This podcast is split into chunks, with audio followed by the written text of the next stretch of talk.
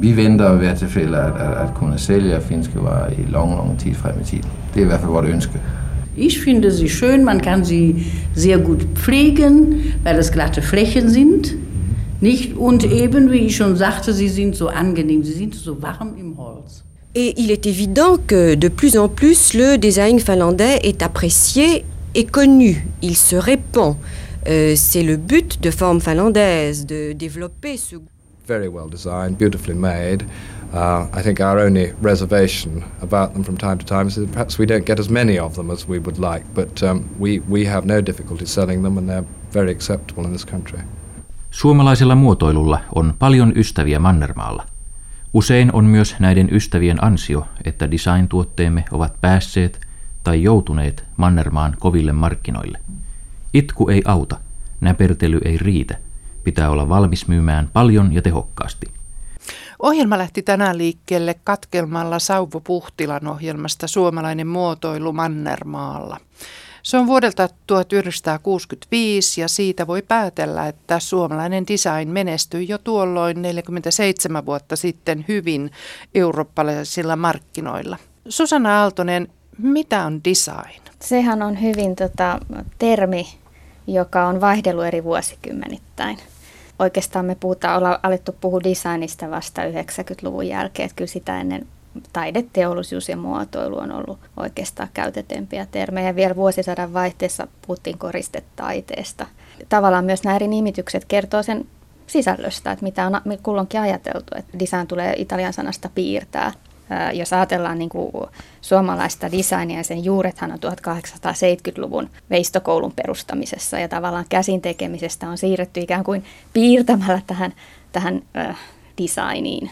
Ja se näkyy sitten joka vaiheessa siis paitsi koulutuksessa, niin näiden eri ammattiryhmien töiden sisällössä. No käytetäänkö designia ja muotoilu ihan synonyymenä vai onko siinä merkitysero tai vivahdeero? No englannin kielessä tietysti design on mun mielestä laajempi kuin, kuin suome, suomalainen muotoilu, missä helposti ajatellaan, että se on ikään kuin muodon antamista ja pelkästään materiaalista. Design englannin kielessä on enemmän ehkä tämmöistä myös konsepti suunnittelua, aineettoman asioiden suunnittelua. Et siinä mielessä muotoilu ei ehkä ole yhtä kattava kuin design, mutta sitten toisaalta suomen kielen ystävänä kyllä mielellään käyttäisin sitä muotoilusanaa edelleenkin, enkä vaan puhuisi pelkästään designista. Kuunnellaan ensin tähän alkuun Eero Rislakin haastattelu vuodelta 1964. Tarkoituksenmukainen on kaunista – Toimittaja tässäkin, samoin kuin tuossa ensimmäisessä pätkässä, on Sauvo Puhtila, joka teki paljon design- tai muotoiluohjelmia 60-luvulla. Olen poiminut tästä ohjelmasta alun ja sitten pienen pätkän loppupuolelta, välissä pieni tauko. Teollinen taiteilija suunnittelee esineitä, kulutustavaroita, joita voidaan valmistaa teollisesti usein suurina sarjoina. Työn tuloksena aukeaa vanha totuus tarkoituksenmukaisuuden kauneudesta. Yksi teollisista taiteilijoistamme on Eero Rislakki, jota haastattelen hänen studiossaan Helsingissä. Eero Rislakki on aloittanut graafikkona, mutta siirtyi keraamikoksi, koska sanojensa mukaan halusi enemmän työtä käsilleen. Graafikon pieni sivellin ei oikein tuntunut omalta työkalulta. Mutta saveja muovaillessaan hän kertoo kuitenkin pian todenneensa, että savi elättää Suomessa oikeastaan vain tiiliskiven muodossa. Nyt tapahtui siirtyminen metallin pariin, aluksi sattumalta kullan ja hopean, joista muotoutui pian ennennäkemättömiä koruja. Mistä tuli tuo virike korujen suunnitteluun, taiteilija Rislakki? Se on kai lähtöisin tuosta samasta, mistä johtuu tuo aikoinaan koulussa oppisuunnalta toiselle siirtyminen.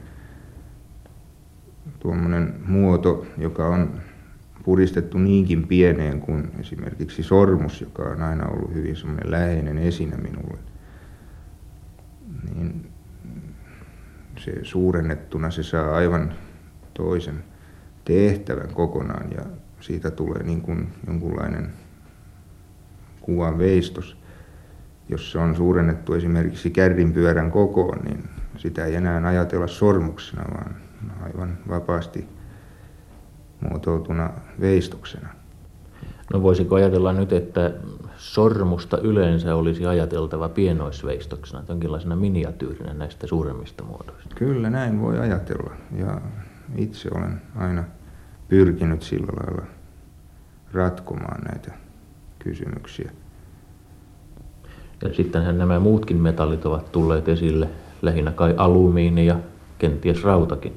Niin nyt tietysti maalikosta tuntuisi, että kulta ja hopea ne ovat niin kuin asia erikseen ja, ja, ja nämä muut metallit ovat jotain aivan muuta, mutta esimerkiksi työtavat ovat aika paljon samanlaiset.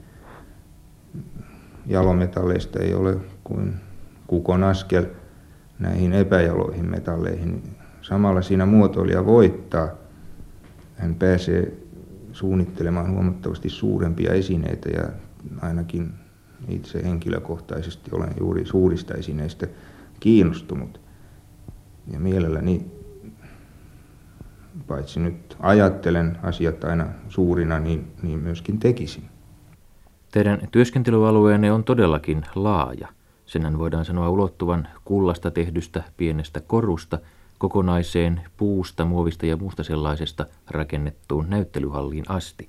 On siis valinnanvaraa sekä esineiden koossa että niiden materiaalissa. Niin, nuo näyttelyt, nehän ovat oikeastaan aika mielenkiintoisia siinäkin mielessä, että ne muodostavat ikään kuin suuren taustan kaikille tälle esineistölle, mitä jokapäiväisen työn ohessa tehdään. Ja koko tämä näyttelyjuttu alkoi juuri siitä, että kun nyt ajatellaan, että muotoilija on tehnyt jonkun, jonkun esineen, esimerkiksi kahvipannun, niin seuraava tilaus on usein pakkaus tälle. Sen jälkeen usein pyydetään jotain ikkunanäyttelyä, ikkunasomistusnäyttelyä, jolloin pelataan jo melko suurissa mitoissa. Ja seuraava on sitten jonkun messunäyttelyn, tuommoisen firmanäyttelyn suunnittelu ja siitä sitten eteenpäin useamman firman suurempi yhteenliittymä. Kaikki tämähän on tavallaan niin kuin lavastusta ja kulisseja sille pienehkölle esineistölle, mitä, mitä muotoilija on tehnyt. Voidaanko tuollaista näyttelyä suunnitellessa löytää jonkinlaisia yhteisiä mittoja, yhteisiä taustoja kaikille niille erilaisille esineille, jotka tällaisissa näyttelyissä tavallaan esiintyvät omasta tarkoituksestaan irroitettuina? Voimme puhua kahdenlaisista näyttelyistä, niin sanotuista taideteollisuusnäyttelyistä, jotka liikkuvat yleensä hyvin hienolla tasolla, myöskin rakenteiltaan – ja normaaleista kaupallisista näyttelyistä. Näistä kahdesta on kysymys. Todellakin nämä esineet on pakko irroittaa omasta tulevasta ympäristöstään.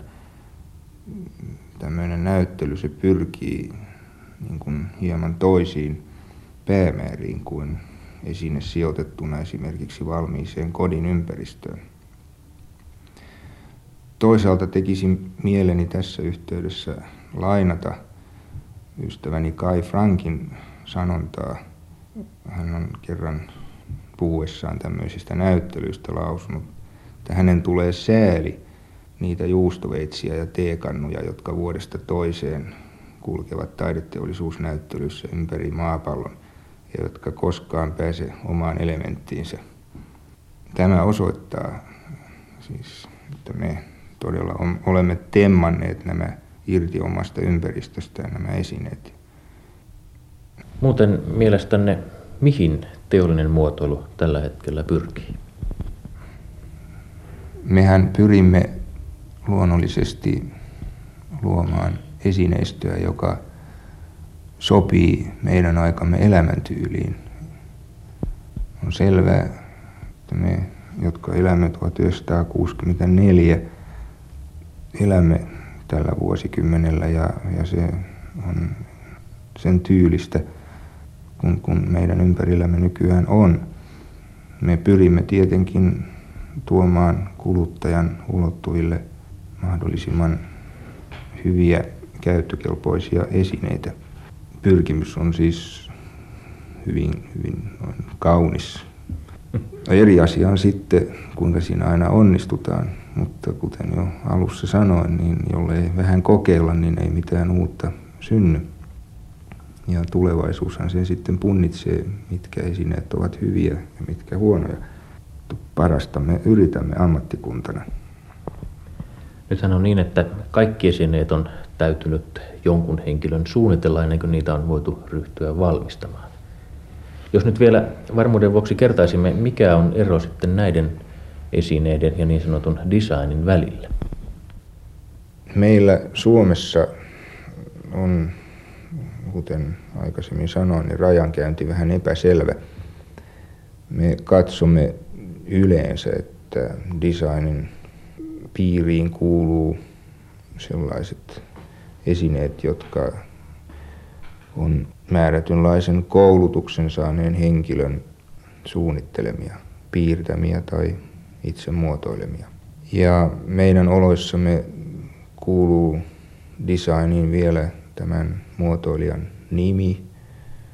Meillä on hyvin paljon esineitä, jossa kulkee tämän designerin nimi ikään kuin kylttinä mukana. Tästähän on paljon laskettu leikkiä ja sanoisinkin, että me podemme pientä muotoilijan inflaatiota maassamme. Nähdäkseni ei ole tarpeen, että jokainen astia kantaa tätä muotoilijan nimeä. Menee niin vähän hulluksi koko, koko touhu. Muotoilijallekin pitäisi riittää, että hän on tehnyt hyvän esineen. Ei siinä aina se nimi ole niin kuin tarpeen. Sitten meillähän on paljon esineistöä, joka on tavattoman hyvää, jossa todella ei ole suunnittelijan nimeä. Nämähän ovat usein syntyneet yhteistyössä jonkun teollisuuslaitoksen omassa piirissä – ja monesti silloin on kysymys henkilöistä, joilla on erittäin korkea ammattitaito ja he osaavat asiansa. Ja siitähän on hyviä esimerkkejä, että meillä on markkinoilla paljon semmoista. Mutta jollain lailla Suomessa kuitenkin nämä esineet painivat eri sarjassa – me nyt kerta kaikkiaan tykkäämme siitä, että voidaan kotona sanoa, että tuo esine on sen ja toi on sen ja toi on sen. Se on meidän pieni heikkoutemme. Tavallaan itse olemme siihen syypäitä, koska mehän olemme parinkymmenen vuoden ajan lyöneet rumpua hyvin voimakkaasti. Toisin sanoen meille on ikään kuin annettu aikanaan viljelemätön sarka ja siitä on nyt yritetty tehdä meille elättäjää. Tänään tässä ohjelmassa on vieraanani Helsingin yliopiston taidehistorialaitoksen amanuenssi Susanna Aaltonen. Susanna, kun olen penkonut radioarkistoa etsiäkseni mielenkiintoisia pätkiä päivän aiheesta, olen huomannut, että lähes kaikki jutut ovat totisia ja jotenkin tavallista hidastempoisempia. Onko design kamalan vakava asia? No mä luulen, että näissä 60-luvun haastatteluissa kyllä on. Ja mun mielestä Eero Rislakki on hirveän hyvä esimerkki nyt tämmöisestä muotoilijasta, joka on ensinnäkin ei ole saanut vielä sitä teollisen muotoilijan koulutusta. Hän, hän itse sanoikin, että hän on valmistu keraamikoksi ja oli myös graafisella osastolla suunnitellut. Että tavallaan kun se teollinen muotoilija, nimenomaan sekin, jota hän sitten myöhemmin ammatissaan teki, kun se on vielä niin, niin kuin lapsen kengissä, niin siihen pitää tavallaan myös suhtautua ikään kuin vakavasti ja etsiä sitä omaa paikkaa siellä. Et mä, mä luulen, että se voi olla yksi tämmöinen syy siihen, että nämä nuoret, vielä silloin nuoret miehet ottavat erittäin vakavasti tämän, tämän tehtävän. Eero Rislakin nimestä tulee väistämättä aina mieleen Kaleva Koru, ja niin kuin hän tuossa äskenkin kertoi, hän on myös suunnitellut näyttelytiloja. Mutta tosiaan niin kuin sanot, niin suurempi osa hänen tuotannostaan käsittää sitten sellaisia kuin vesihana ja bensakanisteri ja ilmanvaihtoputki ja ove, ovenkahva ja televisio. Ja, äm, hän on todennut näin. Tyypillistä oli sen aikaiselle Ateneumille, että sieltä sai sellaisen pohjakoulutuksen, että oli itse asiassa yhden tekevää, mille alalle lopulta siirtyi varsinaiseen työhön – Onko tämä monipuolisuus ja ammattinimikkeestä toiseen siirtyminen edelleen tyypillistä muotoilualalle? No, mä sanoisin, että ne on kyllä vakiintunut paljon.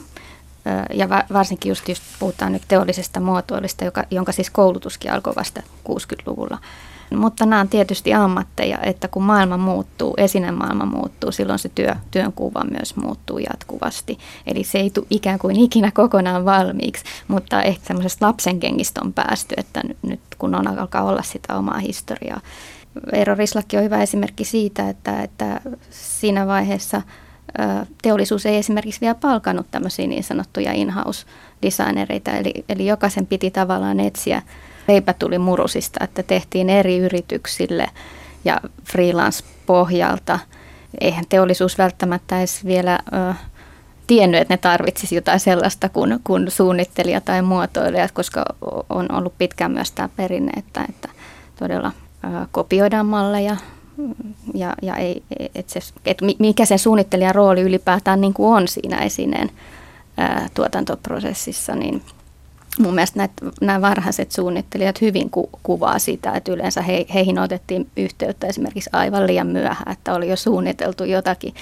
Huomattiin, että tämä ei nyt toimi, että haastattelin Pekka Wikström ja Eero Rislakin ohella yhtä varhaista tota, muotoilijaa, joka, joka kertoo oivallisella tavalla, miten saatettiin sanoa, että kun sä oot tällainen taiteilija, että nyt tämä näyttää niin kuin hevosen päältä, mutta tämän pitäisi näyttää lehmän päältä.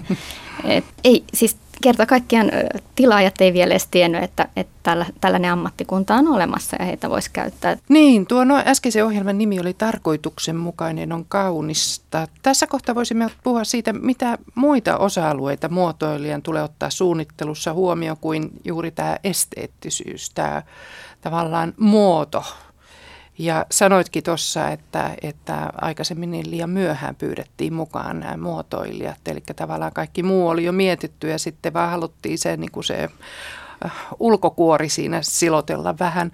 Mitä muita osa-alueita pitää ottaa huomioon? Siinähän pitää ottaa todella niin kuin koko sen äh, esineen, äh, voi sanoa elinkaari myöskin, materiaalit, äh, sitten käyttäjät, käytettävyys. Muodon lisäksi tietysti siihen liittyy kaikki värit, se miltä se tuntuu.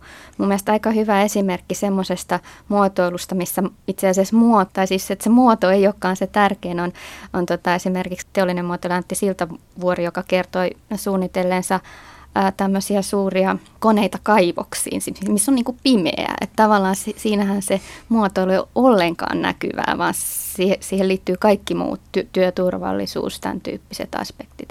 Siihen kuuluu tosi paljon eri asioita ja tietysti ne vaihtelee sitten työtehtävien mukaan, että Varmaankin myöskin sitten, jos ajattelee jotain tämmöisiä sarjatuotantoesineitä, niin se, että miten niitä voidaan varastoida esimerkiksi. Kyllä, kuljettaa. Ihan siis ihan ja sitten tämä tavallaan visuaalinen ilmemarkkinointi. Nykyisin myös nämä ympäristönäkökulmat on korostuneet. Kun, kun teollisen muotoilijan ammattietiikkaa korostetaan, niin miten on hyväksyttävissä tuotteiden ohjelmoitu vanhentaminen? Siis se, että on vaikka kopiokone, joka, joka lakkaa toimimasta sen jälkeen, kun siitä, sen läpi on mennyt 18 000 kopiota. Mm. Eikä sitä saa edes korjattua enää sen jälkeen. Onko tätä nostettu esille? Se on hirveän hyvä kysymys. Ja siis jos ajatellaan niin kuin teollisen muotoilun historiaa, mielellään aina siihen meen, kun siitä parhaiten tavallaan tiedän, niin, niin sehän on tavallaan aika ristiriitainen se, miten heidän ammattinsa tulee just siinä vaiheessa, missä myös nämä eettiset ja ympäristönäkökulmat nostetaan esiin, eli 60-70-luvun vaihde. Et, ja tavallaan sitten kuitenkin se semmoinen valtava paine tehdä lisää tavaroita tähän maailmaan. Ja se, se kyllä heti silloin alussa tiedostettiin, että esimerkiksi semmoinen kirja kuin Turhaa ja tarpeellista, Viktor Papanekin kirjoittama 60-luvun lopussa käännettiin aika nopeasti suomeksi. Että kyllä se Suomessa on ollut aina niin kuin koulutuksen ytimessä myös tämä eettinen kysymys. Ja mä luulen, nyt sanon luulen, että, että muotoilijan koulutukseen ei ikään kuulu ajatella sitä, että joku asia vanhenisi, vaan, vaan mä, se on enemmän, että se suunnittelu on niin kuin laadukasta aina, vaan se on sitten enemmän materiaalin ja, ja valmistuksen sidottua. Se, että tota, ei enää tehdä esimerkiksi niin laadukkaista materiaalista asioita, että ne ei kestä sen takia iku, ikuisesti myöskään. Niin, siis tuttuahan esimerkiksi maripaidat 60-70-luvulta, jotka ovat edelleen käytössä ja sama tavara, joka on valmistettu 20-30 vuotta myöhemmin ja ei ole enää käytössä. Kyllä, eikö tämä on ihan aika hyvä esimerkki, minkä kauhean monet kyllä tietää, mutta et mä en sitten tiedä, onko aina ne vanhan ajan maripaidat niin käyttäjämuka, mukavia, siis nehän on vähän semmoisia niin koviakin tavallaan, mutta ikuisiahan ne tuntuu olevan näihin nykyisiin verrattuna. Että tämä on hirveän niin kuin kiinnostava ja tärkeä kysymys, mitä varmastikin muotoilijat pohtii ja mikä varmasti on myös osa muotoilijoiden koulutusta. Ja varmasti joudutaan jatkossa enemmän ja enemmän kyllä, ottaa huomioon. Kyllä, Et silloin 60-70-luvulla monet sen ajan muotoilijoista, joita haastattelin, itse kertoi siitä, että kuinka tavallaan, tavallaan maailma aukenee, tarvitaan suunnittelija, se on ihan selvä, mutta sitten samaan aikaan oikeastaan ei saisi suunnitella mitään tai ainakaan mitään niin kuin turhaa tai tämmöistä luksusta, että kaiken pitäisi olla jotenkin täsmällisesti täsmälliseen tarpeeseen tehtyä. Jussi Ahola julkaisi vuonna 1980 ensimmäisen alan suomalaisen oppikirjan nimeltään Teollinen muotoilu. Ahola mukaan teollinen muotoilu alkaa tarpeesta tai ongelmatilanteesta, niin kuin tässä olikin puhe. Ja Kai Frank, yksi näistä suurista muotoilijoistamme, on sanonut näin. Funktio. Se on niin kuin se tehtävä, ja minä lähden siitä, millä tavalla tämä tehtävä ratkaistaan. Ja silloin usein niin se tulee joku esine, joka suunnitellaan se, sitä tehtävää varten. Joskus se on joku tekniikka, joku menetelmätapa, joku menetelmä, joka on mielenkiintoinen ja kiehtova. Mitä tällä voisi tehdä? Joskus se on muoto, ja joskus se on väri. Ja se voi olla, niin kuin, se lähtökohta voi olla mistä tahansa. Ja se riippuu, useinhan se on annettu tehtävä, että nyt sille ja sille koneelle esimerkiksi jotakin työtä. Taikka niille ihmisille työtä. Taikka siitä materiaalista esineitä. Et minä, en minä tiedä miten muut, mutta todennäköisesti kaikki lähtee eri paikoista. Vaikuttaa siltä, niin kuin moni lähtisi, useammat lähtis muodosta. Ja se on ikään kuin ollut pitkän aikaa esimerkiksi Suomen taidetollisuudessa, niin se muoto on ollut hallitseva lähtö, hallitsevana lähtökohtana. Se on ollut niin kuin muotiasia lähtee muodosta. Ja esimerkiksi sellaiset asiat kuin, kuin kosketus ja paino ja siis se, kaikki ne kosketusominaisuudet, ne on minusta jätetty vähän syrjään valitettavasti. Ja ilmeisesti nyt on, ruvetaan kiinnittämään enemmän huomiota siihen, että, että esiin ei tehdä niin kuin näyt, näyttelykaappia tai vitriiniä varten, vaan tehdään niin kuin nimenomaan kosketusta varten. Tämä oli katkelma ohjelmasta Muotoilija, taiteilija, ihminen Kai Frank vuodelta 1968 ja tässä oli toimittajana Pappu Tolvanen. Mitä tämä tuo mieleesi Susanna Aaltonen? No tämä tuo mieleen itse asiassa sen, mistä me jo vähän puhuttiinkin, eli, eli mitkä asiat on tärkeitä, kun lähdetään muotoilemaan. Että onko se, se pelkästään vain se muoto, vaan siihen liittyy niin monta muutakin asiaa.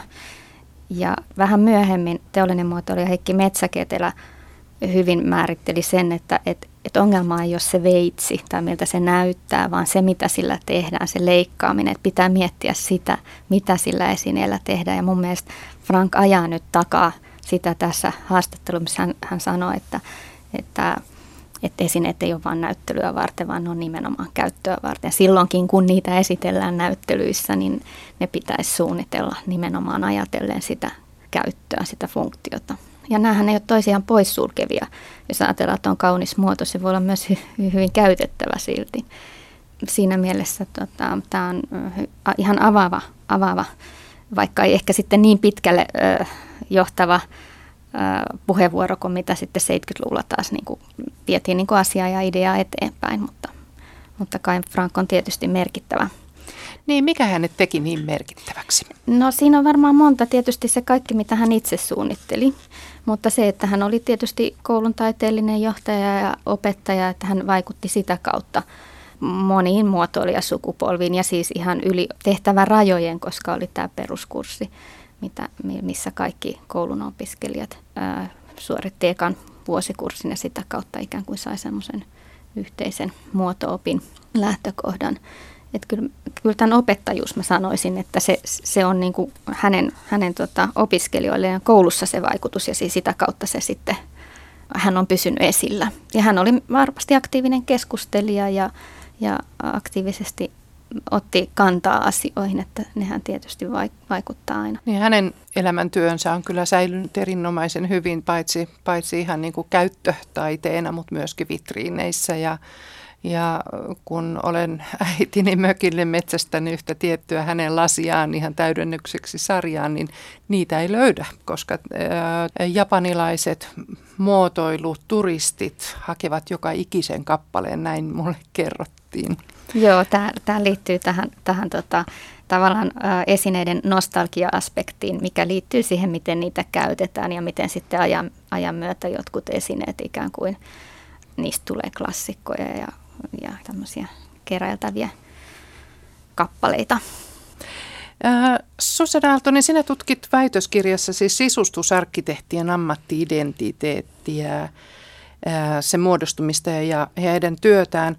Onko sisustaminen muotoilua? Se on mitä suurimmassa määrin muotoilu ja itse asiassa muotoilun kentällä sisustusarkkitehdit on ollut aika määräävässä asemassa koulussa. Kai Frank itse oli itse asiassa sisustusarkkitehdin koulutuksen saanut. Ja, ja sitten myös siinä mielessä, että jos me ajatellaan teollista muotoilua, joka siis 60-luvulla on ikään kuin tämmöisenä koulutusalana vakiintunut, niin heidän, heidän osastonsahan perustettiin jo 1915, että heillä on ikään kuin tällainen pidempi perinne, mutta sitten toisaalta voidaan näyttää sisustusarkkitehtejä ää, ikään kuin arkkitehtien tämmöisinä, että he ammentaa arkkitehtien koulutuksesta ja arkkitehtien ammatista, joka oli vanhempi kuin heidän ammattiinsa. Sisustusten ongelmahan on se, että ne, ne aika ajoin muutetaan, tuhotaan. Ne, ne ei ole ikuisia yleensä. Harvoin konservoidaan kokonaisia sisustuksia. Joo, se on, ja tavallaan se on myös äh, heidän ammatissaan sellainen – Sama liittyy mun mielestä arkkitehtien ammattiin, että tavallaan siihen ammattiin kuuluu uuden luominen ja esineet ja sisustukset ja ne kuuluu ja niitä pitää uusia. Että, että se tavallaan kuuluu siihen työhön, että, että ei voi museoida mitään tiloja tai esineitä, mutta vähän surullistakin se on, että meillä niin. on niin vähän sitten jäljellä jäljellä esimerkiksi 20-30-luvun ja kohta varmaan 60-luvun tiloja ei enää ole, että, että se on iso kysymys myöskin, että, että mitä, mitä pitäisi säästää ja suojella. Minkä takia äh, valtaenemmistö tekstiilitaiteilijoista on naisia? Kyllä siinä on varmasti semmoinen mm, tietty perinne. Siis tässä mun omassa tutkimuksessa, missä mä selvitin sisustusarkkitehtejä, niin se on erittäin kiinnostavaa, että, että heitä on tasapuolisesti kouluttautunut alalle. Että, että voisi kuvitella, että sisustustaide olisi enemmän naisten aluetta, mutta näinhän se ei todellakaan Suomessa ollut. Ja tähän, tästä mä löysin tämän arkkiteht, vahvan kytköksen esimerkiksi arkkitehtuuriin, mikä selvästi on siinä taustalla.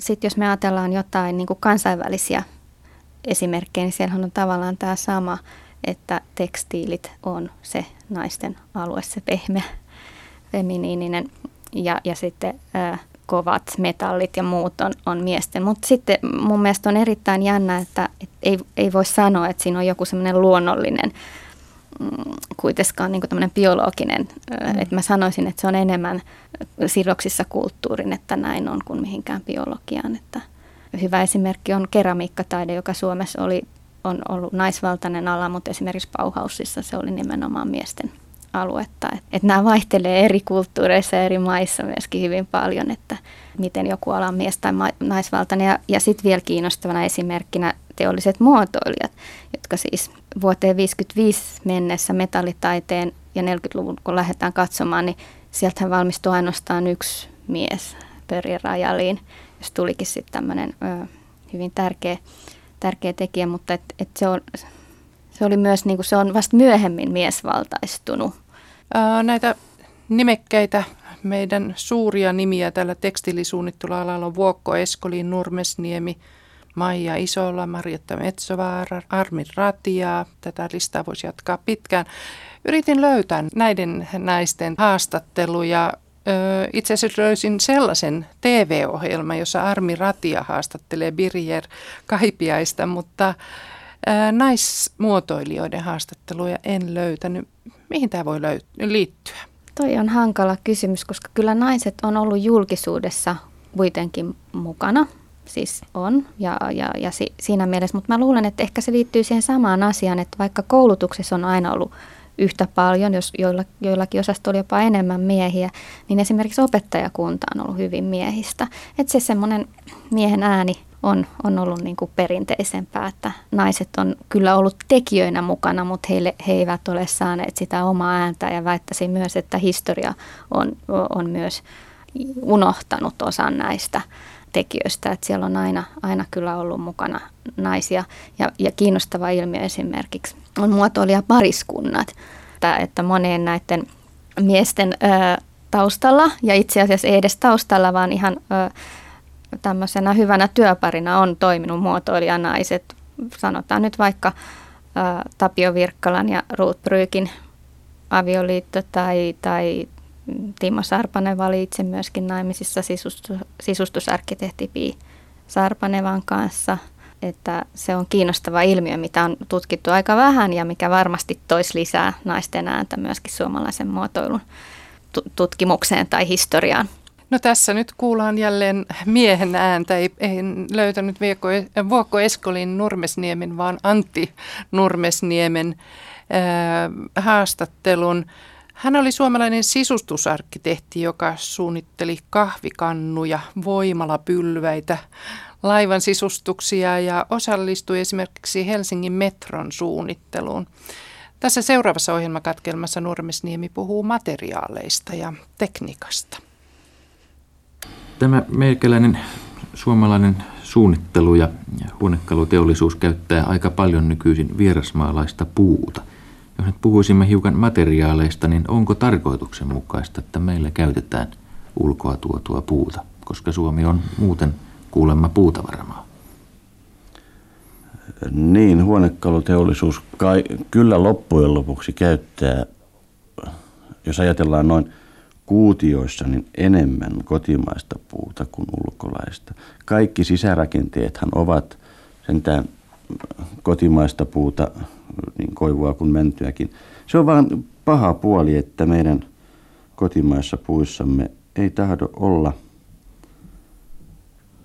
sellaista niin tervettä, kaunista puuta, muuta kuin kovan työn takana. Siis kovin pitkän etsimisen ja siis hukkaprosentti on, on niin kovin suuri. Jos me etsimme hyvää mäntyä, niin sitä todella on etsittävä. Punahonkasta puhutaan ja että Kainuussa on. Mutta ei sitä sitten muualla lokka kuin Kainuussa ja sielläkin vähän. Ja koivu, no se on, koivu on kaunis puu, siitä ei päästä minnekään ja hyvä puu kaiken lisäksi. Tahtovat vaan huonekalutehtaat sinnekin valittaa ja ilmeisesti ovat aivan oikeassa, että oksia on niin paljon, että ei taho mitään tulla. Että se todellakin se materiaalihukkaprosentti on niin valtavan suuri, että se ei enää olisikaan sen jälkeen halpa kotimainen puu, vaan se olisi kallis kotimainen todellakin rakennusaine huonekalulle, joka ei, ei enää sitten vastaa tarkoitusta. Mikä on sitten yleensä nahkan ja sanotaan vielä uudemman aineen muovin osuus nykyisin huonekaluissa?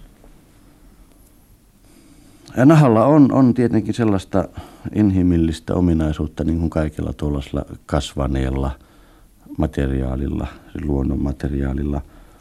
Se on läheisempi ihmisille ainakin vielä toistaiseksi kuin, kuin, kuin muovivalmisteet.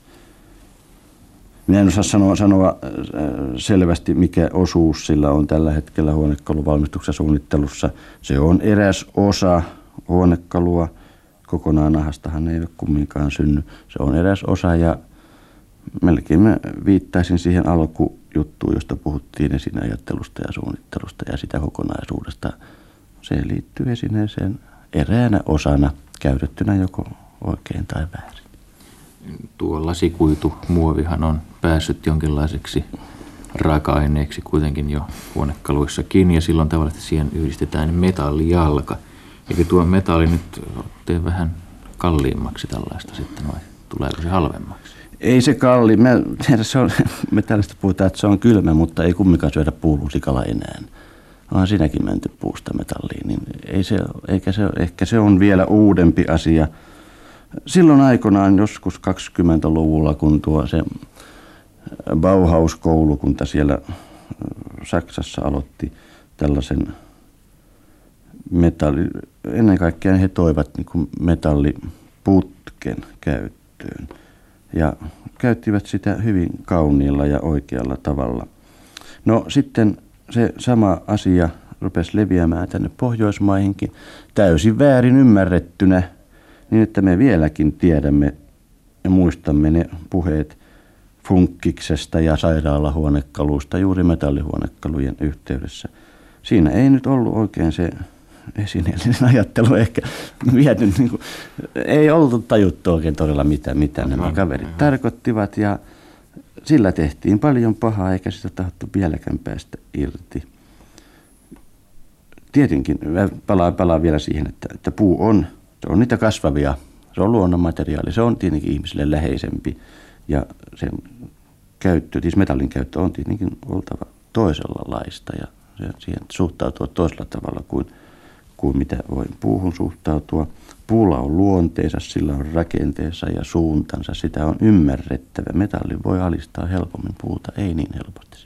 Siihen pitää suhtautua ymmärtämyksellä enemmän ja metalliin ehkä enemmän kuin sitten vaan järjellä.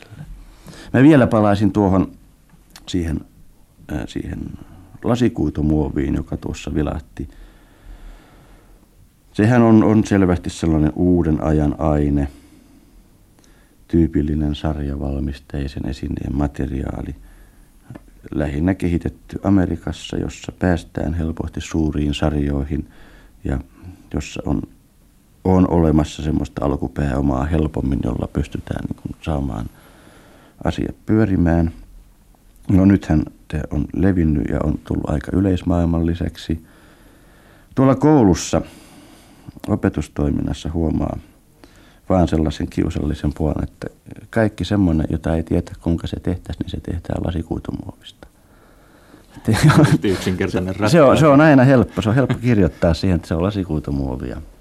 Niin tässä vilahteli tämä asia, että Amerikassa tuotetaan suurina sarjoina tällaisia lasikuitumuovisia esineitä. Kaikki kalusteethan täytyy tietysti tuottaa sen jälkeen, kun ne on suunniteltu, jotta ne yleensä saataisiin kauppoihin. Ja tämän tuottavan kolmion kärkinä ovat siis suunnittelun lisäksi tuotanto ja jakelu. Mikä nyt yleensä on tuon tekniikan osuus suunnittelussa? Tekniikka on, on suunnittelijalle apuväline – jota on osattava tietenkin käyttää hyväkseen. Konehan on sellainen, sellainen vehje, että se oikein käytettynä se on hyvin suuri apu ja väärin käytettynä se kahlitsee kovin pahasti. Tämä oli siis ohjelma Esineellinen ajattelumme vuodelta 1964 ja toimittaja jälleen kerran Sauvo Puhtila. Uudet materiaalit ovat aina innostaneet suunnittelijoita ja vieneet uusiin ulottuvuuksiin. Tuossa oli 60-luvulla muotina tämä lasikuitumuovi. Mutta kaikki tai sai alkaa puusta, ö, pellavasta, villasta, eikö niin?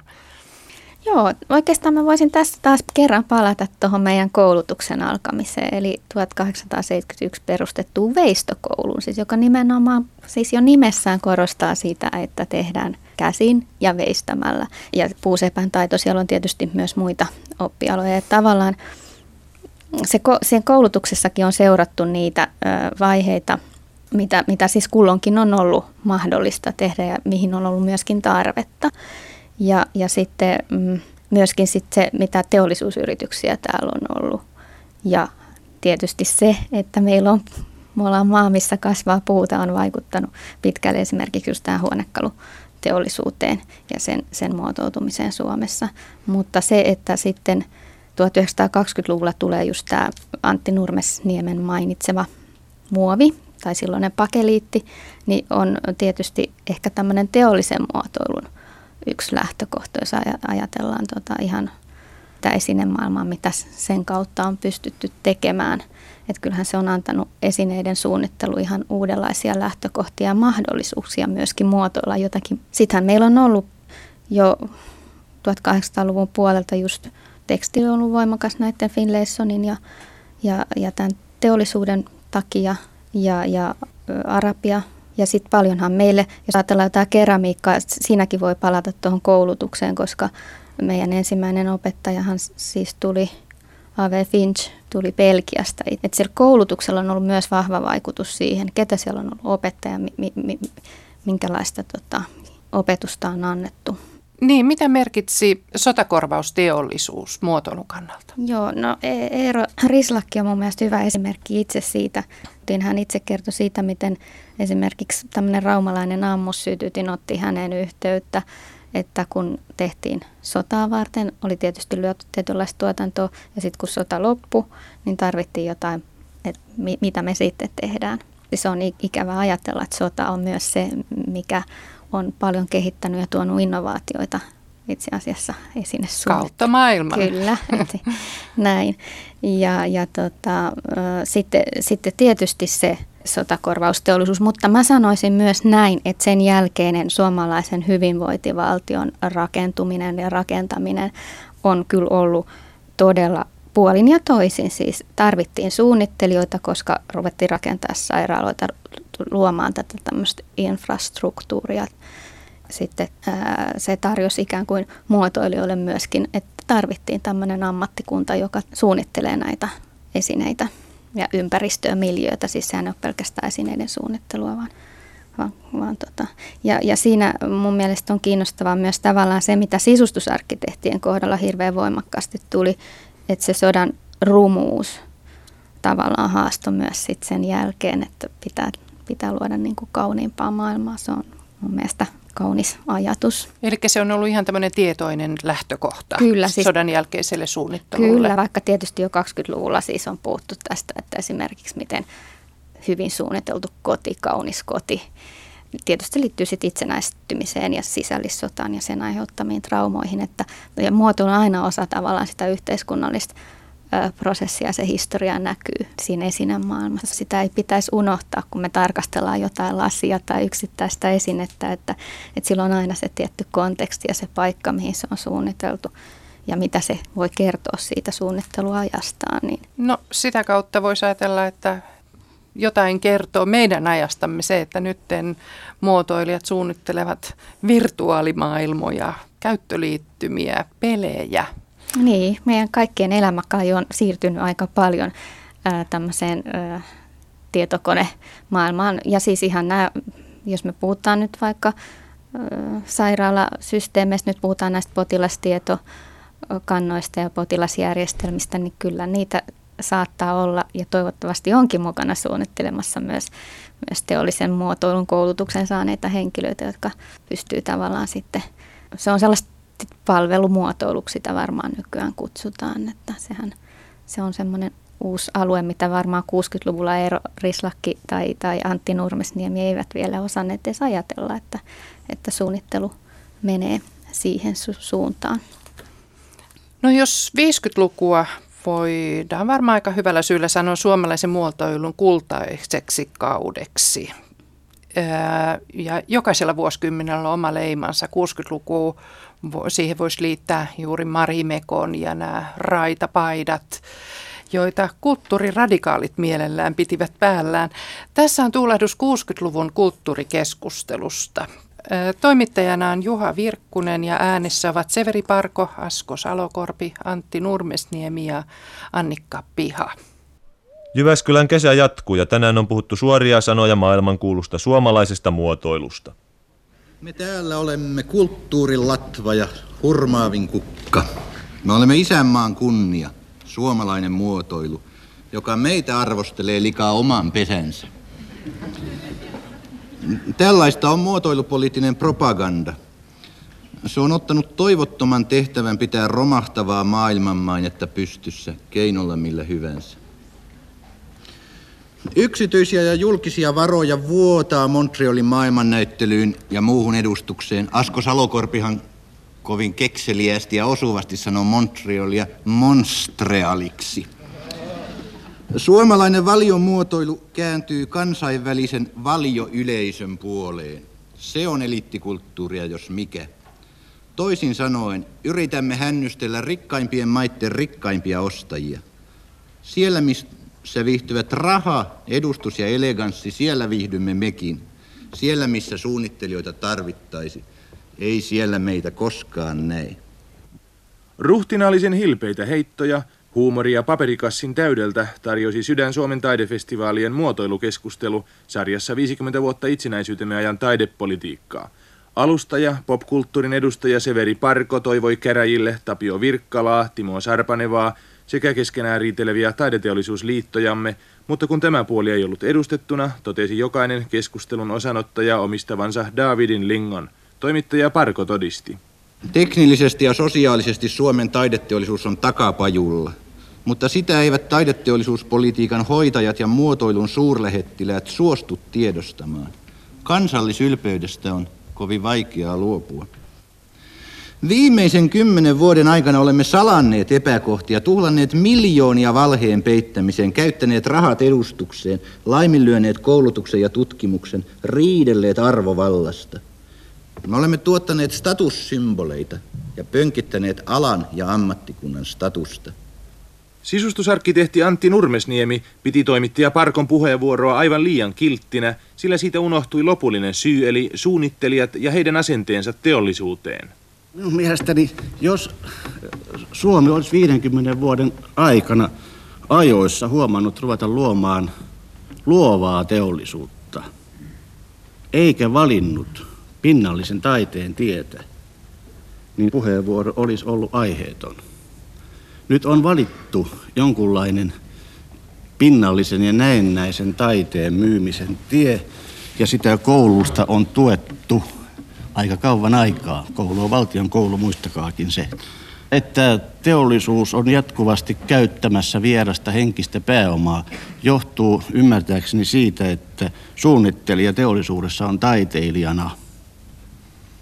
Siis hänen asenteensa on taiteilijan asenne, ei suunnittelijan asenne. Muotoilijasta tuotantokoneiston mutterina puhuttiin pitkään.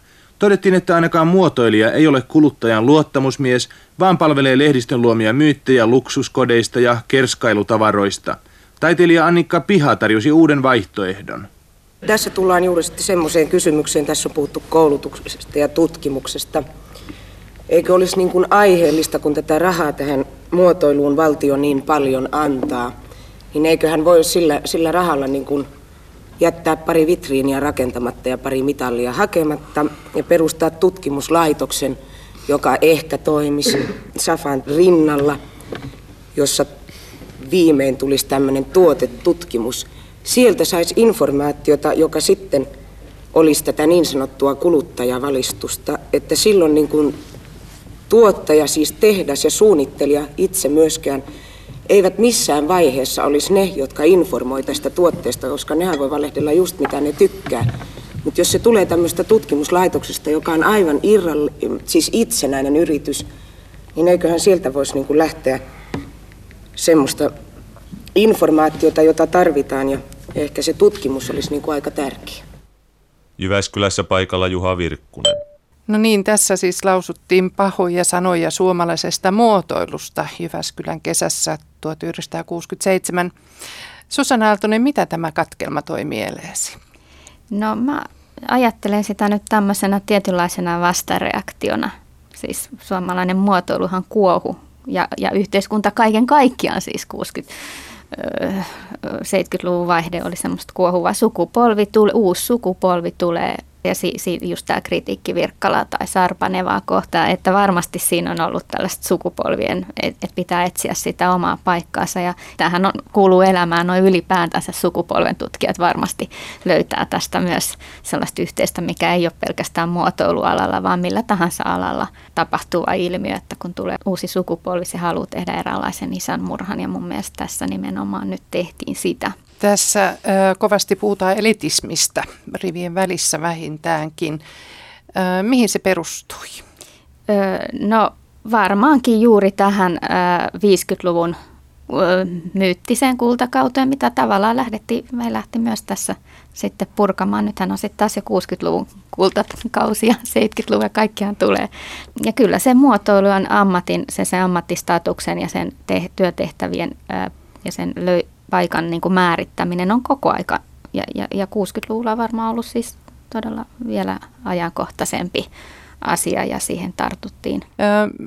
Annikka Piha mainitsi tuossa äsken vitriinimuotoilu. Tuli siitä mieleen, että tässä on tavallaan, voisi ajatella, että on, on vitriinimuotoilua, on teollista muotoilua ja sitten ny, tätä nykyistä virtuaalimuotoilua. Eli Suomen vientituotteet on menneinä vuosikymmenenä ollut ennen muuta Nokia, jossa tämä muotoilu on hirveän keskeinen osa, ja nyt sitten Angry Birdsia ja, ja vastaava pelimaailmaa. Miten sinä näet muotoilun tulevaisuuden? No muotoiluhan on aina perustunut vientiin, siis että, siis että meillä on niin pienet markkinat täällä, että jotta joku esine tai asia tai idea todella olisi kannattava, niin, niin kyllähän sen pitäisi olla vienti tuote. Mun mielestä meidän kannattaisi viedä äh, tämmöisiä materiaaliasioita, niin kuin me ollaan kai viemässäkin, niin kuin tämmöisiä hyvinvointivaltioon liittyviä asioita, eikä ajaa niitä alas. Et siitähän tämän, täällä on käyty hakemassa esimerkkejä myöskin, että miten semmoinen palvelumuotoilu mä uskoisin, että kyllä tulevaisuudessakin työllistää ja on, on myöskin hyvä vientituote siinä mielessä, että se ei ole sidottu sit siihen materiaan, vaan se on nimenomaan tämmöistä, mitä itse asiassa tässä, tässä tota, mm, Antti Nurmesniemi sanoi luovaa suunnittelua, luovaa jo 67 siellä, että sitä tarvitaan, niin hän oli tavallaan edellä aikaansa siinä ajatuksessa. Nythän puhutaan nimenomaan luovasta luokasta ja luovasta taloudesta ja, ja luovasta muotoilusta.